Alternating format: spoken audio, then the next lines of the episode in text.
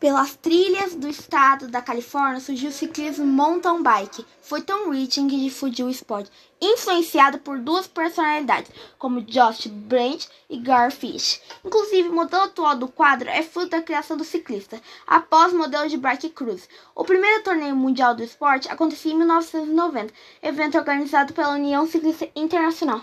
Com o passar dos anos, a modalidade se espalhou mundialmente de modo rápido.